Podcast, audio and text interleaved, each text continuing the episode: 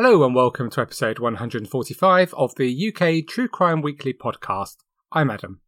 Thank you for taking the time to join me today, much appreciated. So, the sun is out and the mighty Leeds United top of the league. Life is good, huh? In today's show, we head to Surrey in 2014 for a story that shows the danger of light-hearted flirting and becoming involved in the relationships of others, however well meaning. I think it's one of the most genuinely frightening stories that I've covered. I'm delighted that this week's show is again sponsored by Heist, the underwear brand on a mission to take away the frustration that every woman has with their underwear. Have you taken a look at them yet? If not, check them out now at heist-studios.com to see how they have revolutionized tights and shapewear with more to come in 2020. And I can personally endorse Heist as my wife loves and wears their products. And why their products are so good is no surprise when you learn about their in house team of material scientists and garment innovators known as Lab 12 who create their products. If you are a swimming fan, Fiona Fairhurst will need no introduction. And Fiona, the inventor of the revolutionary multi gold winning Fast Skin swimsuit, heads up Lab 12. Fiona and her team have applied technology never used before to create shapewear that moves with the body rather than against it. But don't just take my word for it. This is the time for you to make that change to revolutionary underwear. Go and explore Heist for yourself now with a special 15% discount on products for listeners to this podcast. Just head to heist-studios.com and use the promotion code capitals H-E-I-S-T 15 at checkout. That is heist-studios.com and use the special code HEIST15 all capitals at checkout. A huge thank you to all my supporters on Patreon but especially to this week's new members of this exclusive club. That's Phoebe, Anthony Booth, and Helen Sims. Full bonus length episode number 33, The Jigsaw Killer, was released this week. I hope you enjoyed it. This week I will be aiming to release a new video, which is always fun. I'm so grateful for your support on Patreon, so thank you ever so much. And while I'm on shoutouts, a special shout out to Phil Brooks, who I chatted with on the excellent True Crime Enthusiast Facebook group this week. Thanks for your support on Tuesday. You know what I mean. Let's quickly set some context by taking a look at the music we were listening to, or not, when the events we discussed today, November 2014, took place. Bob Geldof had rallied the troops again for Band Aid 30, which topped the charts. Sure, it wasn't great, and there was a distinct lack of African artists from the countries affected by Ebola, but it raised some much needed cash. Taylor Swift topped the US charts with Shake It Off, and in the Australian album charts, One Direction were in the number one position with four. In the news this month, New York's 104 story World Trade Center officially opened 13 years after the September the 11th attacks. World leaders gathered in Brisbane for the G20 summit in another step to lining their own pockets. Oh, sorry, I can't read my writing. I meant to say to focus on economic growth. I think I'd have as much faith in the cast of Hollyoaks making these decisions, quite frankly. And the world of cricket was stunned when Australian professional Philip Hughes died two days after being struck on the head by a bouncer. Good looks and beauty of two people were in the news as Nicola Sturgeon succeeded Alex Salmond as leader of the Scottish National Party and in UK true crime news, former BBC DJ Chris Denning pleaded guilty to the grotesque sexual abuse of boys aged 9 to 16 during the 1970s and the 80s. Fetcham is a small leafy village near Leatherhead in Surrey, just outside the M25 southeast of London. It's a pretty, affluent place with one pub and the River Mole running through. 55 year old Patrick Kettle lived with his 54 year old wife Gillian and their 16 year old son Timothy at their house in Fetcham. They married in 2004 and had three children between them from previous marriages Timothy from Gillian's previous marriage, and Patrick's 24 year old son Philip and 27 year old daughter Vicky. They were a quiet and friendly couple, seen often around the village walking their dogs or taking Timothy to school. Patrick was a skilled tradesman and had worked hard to develop his successful building business, Kettle Limited, which he'd established in 1985. By 2014, he'd wound down his hands on construction work, but he still made some income from renting out a small portfolio of properties, although he was no Robbie Fowler. Gillian still worked as a senior facilities manager at services company Cargill in nearby Cobham. Meanwhile, in London, in 2007, Viktoras Bruzas moved to England from Lithuania with his wife. Originally, they settled in Forest Gate, East London, where they had a son called Richard. They moved to Surrey, close to where Patrick and Gillian lived, where Viktoras was initially offered a job by Patrick Kettle in 2007 to do some work to fit a bathroom at Patrick's mum's home. And he did such a good job, he helped Patrick build a conservatory at his own house later. Patrick was seriously impressed, as he could see that Viktoras was a very skillful builder. Keen to help the young couple, Patrick offered his wife, Catherine, a job at his company as a freelance bookkeeper at the business which he now ran from home. Patrick was a charming and friendly man who enjoyed female company, and as the friendship grew between Patrick and Catherine, they spent a lot of time chatting, lightly flirting, and discussing their lives. It was all totally innocent, and just the sort of behaviour we see at workplaces around the country every day.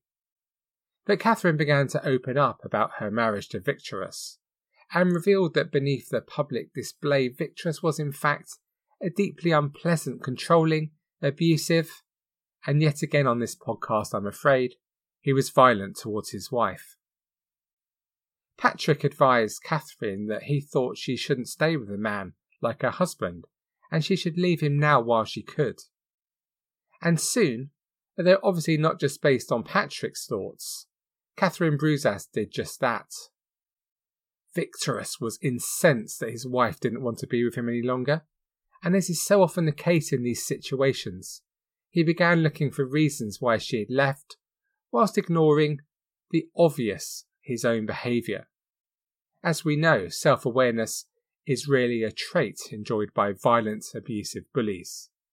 He logged onto her email account, and on seeing some mildly flirtatious emails, including one from Patrick, saying he wanted to buy her underwear. He started to get it into his mind that his wife had been having an affair with Patrick Kettle, and his anger around this grew and grew. This, he thought, was the reason that his wife had left him. Viktoras began to drink more heavily and work less and less. And then one morning in September 2012, after a whole night's drinking, he turned up at the Kettle's house at 6am loudly accusing Patrick of seducing his wife and taking her away from him. Patrick came out to reason with Viktoras, but he was not having any of it, and Patrick had to physically restrain him from attacking him and call the police. It was a terribly worrying situation for the Kettles, as they'd seen that Viktoras was clearly volatile and unpredictable. Patrick Kettle was sufficiently worried about what might happen next that he stepped up the security at his home, including installing CCTV. It all went quiet until in October 2013, Viktoras sent an abusive email to Patrick Kettle, calling him all sorts of names and threatening violence, saying that his family were going to sort out the situation. By now, after this period of time, Patrick had hoped that Viktoras may have moved on, but his feelings were clearly still festering and Patrick again had no option but to go to the police. As a result of this, the police did visit the home of Viktoras in January 2014, and they served him with a harassment warning letter. But Viktoras wasn't contrite about his actions, or calm, and he ranted to officers about his wife's supposed infidelity. He even claimed that his now ex wife had tried to poison him, and that she had taken out insurance on his life so that she and her new partner would be able to use the money to pay off her mortgage after Viktoras was out of the picture. Clearly, Viktoras was struggling with his mental health following the breakup of his marriage, but he didn't make any further threats of violence, so officers served him with his notice and they left. Viktoras had always been a jealous man, but this behaviour continued to intensify. Trying to move on with his life, he began dating other women, and a girlfriend he dated the following year for three months or so told friends that he'd even demanded a sick note on one occasion when she failed to show up for a date. She'd been ill with suspected appendicitis, so was in no fit state to go out.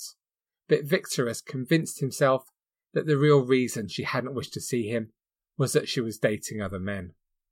And oh, what an attractive trait jealousy and possessiveness is in somebody, wouldn't you agree? By the evening of the 26th of November 2014, as 39 year old Viktoras drank at least a couple of bottles of wine, which was by now a normal night's drinking for him, he again contacted this ex partner trying to arrange another meeting.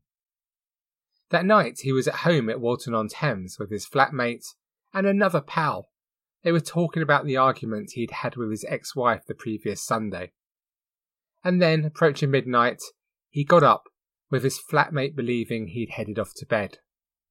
He hadn't. He'd set off for Patrick Kettle's house. The man he believed had stolen his wife from him.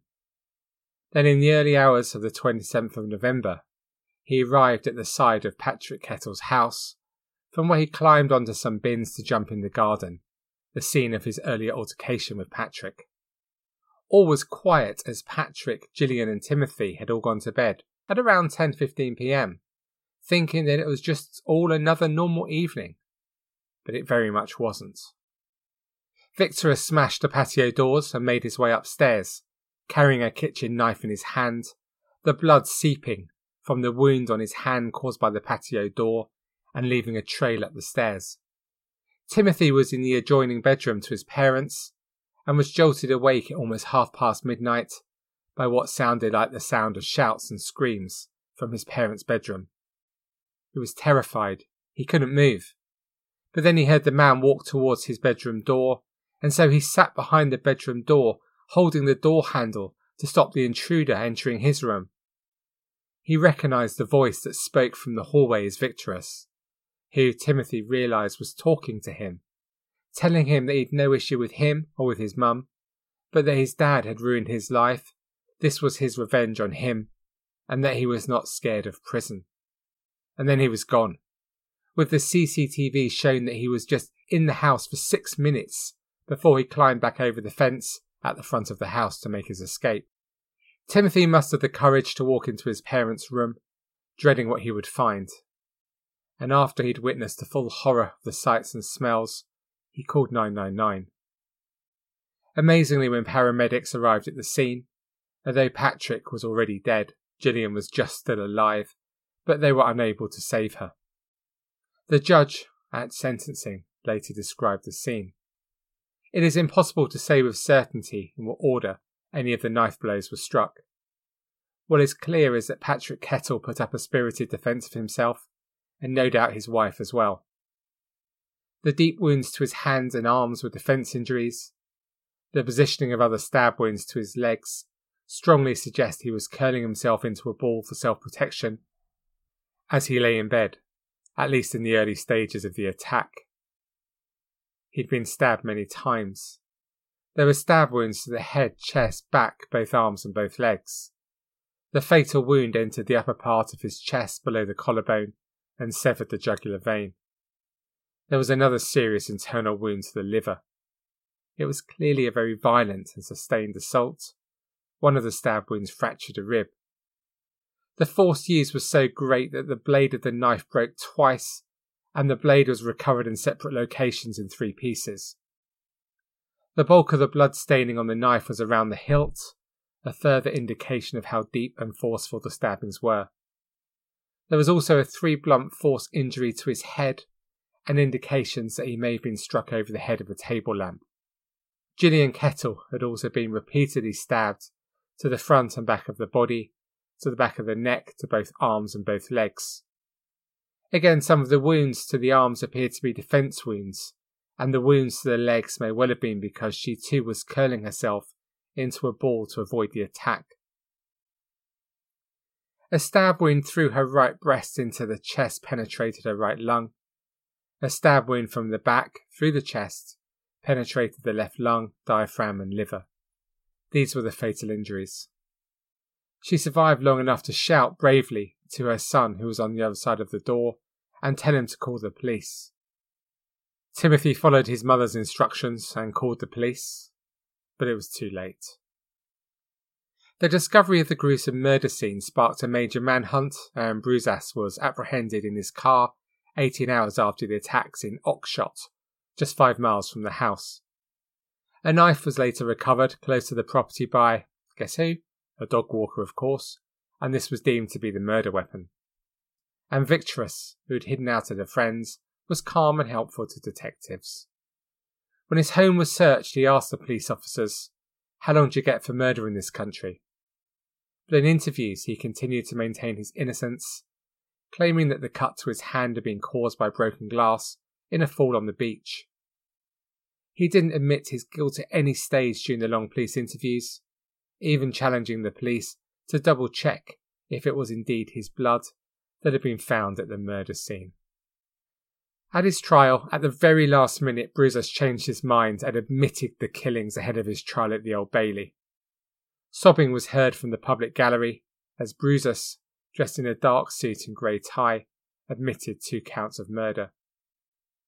Peter Wilcox QC defending said he did not accept that Bruzas had murder in mind when he arrived at the Kettles' home. The court was told that Bruzas took a knife from his toolbox because he wanted to scare Patrick Kettle. Whatever the rights and wrongs, it is clear that the defendant struggled to cope with the deterioration of his own marriage, QC Wilcox said.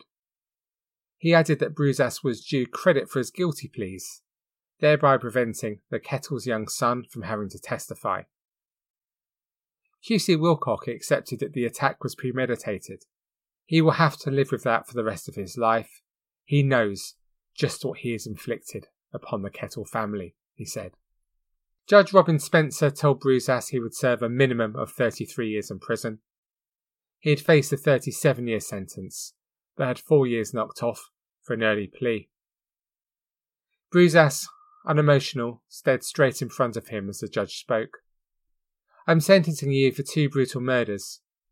You went to the home of the victims for the sole purpose of murdering them. For your crime, there is only one sentence provided by law life in prison. Your victims were a happily married couple. There was a perfectly innocent and light hearted flirtation between Patrick and your wife, but you thought they were having an affair and you allowed that to fester. You believed your marriage had ended because of Patrick, but really it had ended because of your abusive conduct towards your ex wife. You broke into the house in cold blood.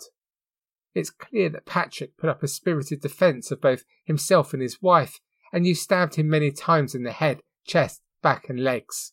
You stabbed Gillian in the front and back of her body, but she survived long enough to shout to her son on the other side of the hall to call the police. Having committed the dreadful murderous attack, you made your exit, being in the house for just six minutes. But in that six minutes, she snuffed out two peaceful lives and ruined the lives of many others forever. The judge added that he'd no doubt that Bruzas had premeditated thoughts about the murder of Patrick, but he had stabbed his wife when she tried to protect her husband. He said, Words cannot begin to describe the depth of desolation brought on the family who have lost their loved ones. You claimed to psychiatrist you only meant to throttle Patrick Kettle and had the knife to ward off the family dogs. I can't accept that. There is no doubt in my mind that the murder of Patrick was premeditated and planned. The attack on Gillian was not premeditated.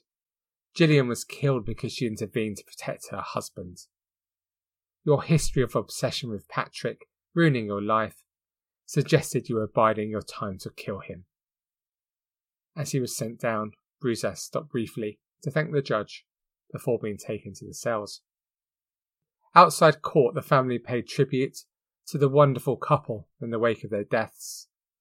In a statement, they said, Pat and Jilly were a wonderful couple who loved each other dearly. They were the most fantastic parents, and their children will feel their loss terribly. It is true to say that the light in our world has been dimmed with their loss. So, what do you make of what we've heard today? A truly awful story, isn't it? It just shows, doesn't it, that whatever we say or whatever we do in our lives, some people, through no fault of our own, will react in ways that we just can never have anticipated. Who would have thought that Bruzas could have acted in such a violent and deadly manner all those years on after splitting with his wife through his own actions? He is in jail at the moment, and let's face it, we hope he stays there. And as for his wife and the children of Gillian and Patrick, how do they ever get over something like this? All that we can hope is that they manage to get on with their lives without this one just terrible, terrible, terrible thing defining every single aspect of their future life. Thank you for listening to this episode of the UK True Crime Weekly podcast. To discuss this story or any other aspect of UK true crime, please pop over to the Facebook group. It is a fun and respectful group. I know, hard to believe, right? But it is, so please do drop in. And to support the show, please head to patreon.com slash uktruecrime. Please do support the show, where you can find 33 full-length bonus episodes, all for the price of a dodgy lager. And as I said last week, a recent survey confirmed that supporting the show makes you both a better person and increases your chances of winning the lottery, even if you didn't enter. And we may even run a Patreon trip to a sauna in Rochdale if enough members fancy it. I'll supply the towels. You want merch? There's merch for you. Oh dear. I think it's time to go, don't you? So, on that sordid bombshell, please don't forget to go to heist-studios.com and use the code HEIST15, all capitals H E I S T, at the checkout to claim your 15% bonus. And for me, I'm off to cut and paste verbatim from Wikipedia for next week's show. Until then, take it easy, and of course, despite all the provocation from the others, when I get it, I really do, do stay classy.